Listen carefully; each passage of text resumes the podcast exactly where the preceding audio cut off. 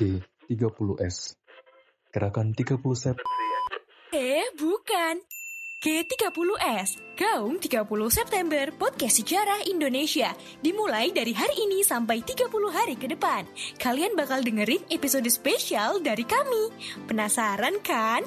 Pokoknya dengerin deh Podcast Sejarah Indonesia. Dalam G30S adalah Udah,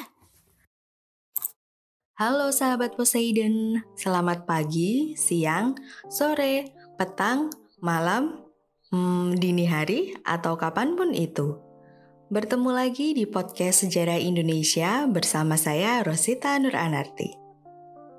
Bulan September selalu mengingatkan kita pada satu peristiwa kelam di masa lalu. Ya, G30S, G30S PKI, Gestapo, gestok, atau apa pun sebutannya.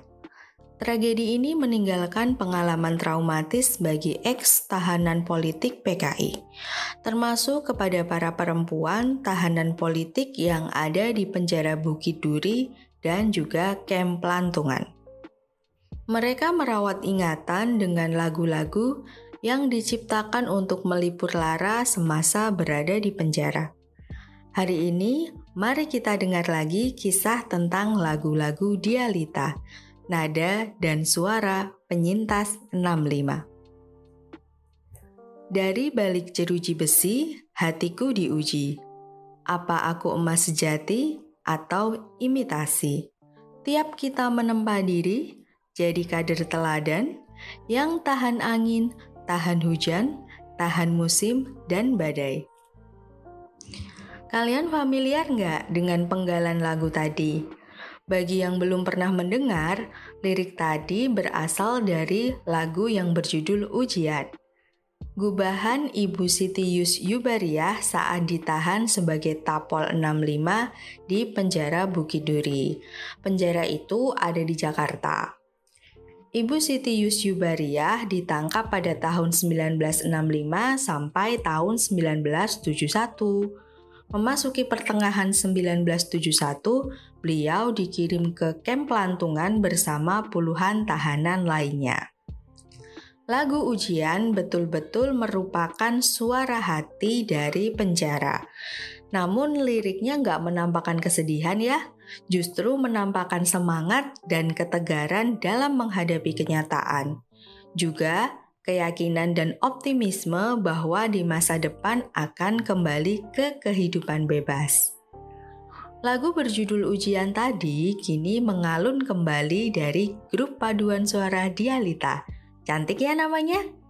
Dialita ini adalah sebuah akronim loh.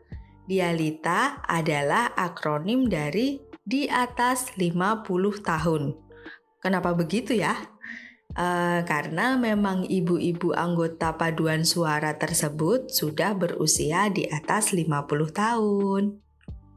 Dialita ini adalah sebuah paduan suara yang anggotanya terdiri dari perempuan yang memiliki kepedulian terhadap korban kekerasan sejarah 65. Di dalam anggotanya ada ex-tapol perempuan dan keluarga penyintas 65. Dua di antaranya itu ada Ibu Utati. Beliau ini adalah istri dari Pak Kusalah Subagiotur dan ada juga Ibu Mujiati. Mereka berdua sempat ditahan di penjara Bukit Duri selama kurang lebih 10 tahun. Nah, beliau berdua tadi dibantu sama Ibu Sudiami mengumpulkan arsip lagu-lagu yang banyak dinyanyikan di penjara, kemudian menulis ulang lirik-liriknya. Kok harus dikumpulin ya? Dan harus diulang lagi untuk tulisan-tulisannya? Memangnya dulu tidak ada catatannya ya? Menurut cerita dari para ekstapol, saat di penjara dulu tidak ada banyak cara untuk tahanan mengekspresikan perasaan-perasaan mereka. Menulis tidak bisa karena alat tulis katanya dilarang. Kemudian lagu menjadi sarana menjaga kewarasan. Tempat para tahanan mengadu sekaligus merawat harapan. Jadi waktu itu mungkin hanya langsung disenandungkan gitu ya, kemudian dihafalkan. Tapi seiring dengan waktu yang terus berlalu, bisa saja ingatan-ingatan akan lirik lagu itu terus tergerus. Maka usaha dari Ibu Utati dan Ibu Mujiati ini sangat perlu kita apresiasi. Mereka merawat ingatan dari teman-teman ekstapol dan mengulanginya untuk kita bisa mendengarkan di saat ini. Satu lagu lain mengenai memori masa berada di tahanan adalah Taman Bunga Pelantungan. Lagu ini diciptakan pada 1971 di Camp Pelantungan. Camp ini sebetulnya adalah bekas rumah sakit khusus lepra ya. Sedikit cerita tentang Camp Pelantungan ini. Wilayahnya ada di dekat Kendal dan Batang, Jawa Tengah. Jadi dulunya camp pelantungan ini adalah rumah sakit khusus penyakit menular yaitu lepra di masa Hindia Belanda. Aduh nggak kebayang gimana suasana di sana saat itu. Ya ngeri, ya sedih, dan tidak menentu. Sehingga betul-betul perempuan-perempuan yang ditahan di sana itu punya mental yang sangat tangguh sampai sekarang. Lagu ini diceritakan merupakan tanda cinta dan persahabatan antara Ibu Nur Cahya, Ibu Mia Bustam, Ibu Rusiati, dan kawan-kawannya. Sesuai dengan judulnya, ini mengisahkan tentang taman bunga kecil yang dibuat oleh para tahanan politik di kamp Pelantungan.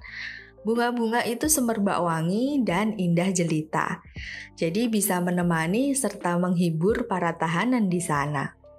Ada satu lagu lagi yang menurutku sangat uh, apa ya istilahnya itu sangat menyentuh hati dan sangat menyebarkan harapan baru. Judulnya adalah Salam Harapan. Lagu ini diciptakan oleh Ibu Zubaidah Nungci sebagai bentuk persembahan kepada sesama tahanan politik yang sedang berulang tahun. Lagu itu juga ditulis di penjara Bukit Duri, Jakarta. Cuplikan liriknya adalah seperti ini nih. Bersama terbitnya matahari pagi, mekar mewah, mekarlah melati. Salam harapan padamu kawan, semoga kau tetap sehat sentosa. Ibu Utati bercerita mengenai lagu ini. Beliau bilang kalau lagu selamat ulang tahun yang umum dinyanyikan rasanya nggak cocok untuk keadaan mereka yang terpenjara waktu itu. Oleh karena itu, diciptakanlah dua lagu tersebut yang lebih mewakili perasaan mereka untuk memberikan semangat kepada sesama tahanan politik sekaligus untuk merawat harapan. Sementara itu, ada satu lagu Kupandang Langit yang diciptakan oleh Kusala Subagiotur. Siapa beliau? Ya, beliau adalah adik dari sastrawan Pramudia Anantatur. Lagu ini diciptakan di Rutan Salemba, Jakarta. Lagu itu terinspirasi dari pohon kiara yang tumbuh rindang di rumah tahanan itu.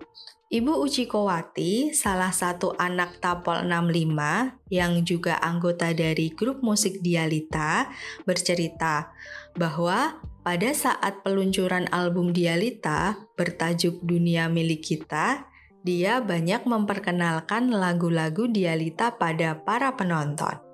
Beliau bilang bahwa lagu yang biasa mereka bawakan merupakan lagu bisu. Loh kok bisa ya lagu bisu? Kan seharusnya lagu ada nadanya, ada suaranya gitu. Tapi Bu Uchiko kemudian menjelaskan kalau lagu yang dibungkam itu tidak boleh dimainkan pasca 65. Makanya ia menyebut lagu itu adalah lagu bisu. Tetapi beliau juga cukup senang karena pada tahun 2016 lagu-lagu tersebut bisa dinyanyikan lagi saat peluncuran album Dialita. Selain lagu yang diciptakan di penjara, ada juga yang diciptakan sebelum era 65. Sebuah masa di mana Indonesia tengah berusaha sendiri, berdiri sejajar dengan bangsa-bangsa lainnya di dunia. Lagu-lagunya misalnya adalah Viva Ganevo, ciptaan Asmono Marto Dipuro, ada juga Padi untuk India, ciptaan A. Ali. Ngomong-ngomong, kalian pernah dengar tentang Ganevo nggak? Ganevo itu adalah pesta olahraga negara-negara berkembang atau Ganevo sebetulnya sebuah singkatan dari Games of the New Emerging Forces. Jadinya Ganevo gitu ya. Itu adalah satu ajang olahraga yang diinisiasi oleh Presiden Indonesia saat itu, Bung Karno. Untuk lagu-lagu yang diciptakan sebelum era 65 itu lebih berirama menghentak, rancak, yang menandakan semangat bangsa Indonesia di awal merdeka. Nah, album yang diceritakan oleh Ibu Uci tadi diberi judul Dunia Milik Kita, berisi 10 lagu. Selain yang sudah kita bahas tadi, ada lagu Asia Afrika Bersatu, Dunia Milik Kita, ciptaan Sudarnoto, Kemudian ada lagu Untuk Anakku, ciptaan Juwita untuk lagunya dan Heriani Busono dari syairnya dan ada lagi lagu Di Kaki-Kaki Tangkuk Ban Perahu ciptaan Putu Oka Sukanta dan Karatem. Pada bulan Mei 2019, Dialita sudah menerima penghargaan loh Penghargaannya ini adalah penghargaan hak asasi manusia Guangzhou dari Yayasan Memorial 18 Mei di Korea Selatan. Keren ya Dialita? Mereka merawat ingatan melawan penderitaan dengan nada dan suara yang merdu. Semoga panjang umur selalu untuk perjuangan hak asasi manusia. Oke, sampai di sini dulu obrolan kita mengenai Dialita nada dan suara penyintas 65. Sampai jumpa di podcast-podcast selanjutnya. Tetap sehat, tetap semangat, jaga protokol kesehatan di mana pun kamu berada. Mari bersatu hadapi pandemi. Saya Rosita Nur Anarti undur diri. Selamat kembali beraktivitas, sampai jumpa lagi.